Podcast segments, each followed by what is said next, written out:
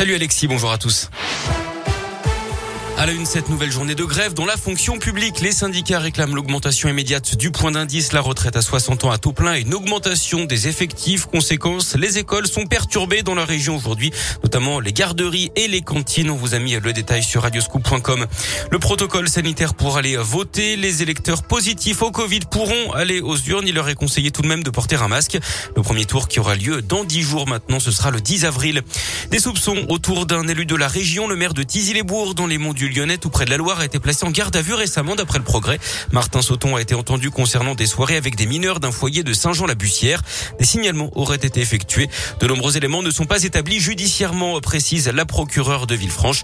L'élu, lui, est actuellement en Pologne où il s'occupe d'un convoi humanitaire. Un braquage hier matin à Pont-du-Château dans le Puy-de-Dôme. Un bar tabac restaurant a été la cible d'un vol à main armée au niveau de l'avenue de Cournon. Ça s'est passé au moment de l'ouverture du commerce. Un homme encagoulé aurait braqué un fusil à pompe sur le chef cuisinier et une serveuse.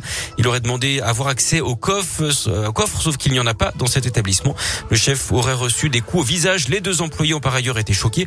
Quant au braqueur, il a pris la fuite bredouille. D'après la montagne, la brigade de recherche de Clermont est chargée de l'enquête. Un an après l'arrivée du cannabis médical en France, où en est-on? Souvenez-vous, le 26 mars 2021, un patient du CHU de Clermont-Ferrand atteint de douleurs neuropathiques chroniques avait reçu une prescription pour du cannabis médical. Pas question de fumer, hein. le traitement se présente sous forme d'huile ou de fleurs séchées.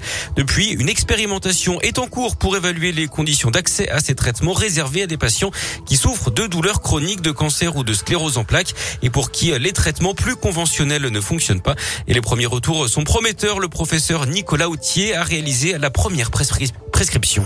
Il peut y avoir une douleur, bien sûr, mais généralement cette douleur est associée à d'autres souffrances psychiques, de l'anxiété, de la dépression, à des troubles du sommeil. Parfois, si on s'intéresse qu'à la douleur, il va nous dire la douleur est légèrement améliorée, mais comme je dors mieux, mais comme je suis moins anxieux, mais comme j'arrive plus à me mobiliser, eh bien globalement, je vais mieux et je retrouve euh, une activité physique. On a certains patients qui ont repris leur travail. Ce sont des traitements où il y a plusieurs substances actives à l'intérieur et c'est la somme de ces effets au global qui permet l'amélioration la qualité de vie du patient. 1500 patients ont déjà reçu des prescriptions. Environ un quart ont abandonné faute de résultats ou à cause d'effets indésirables. Le cannabis médical devrait être légalisé en France en 2023.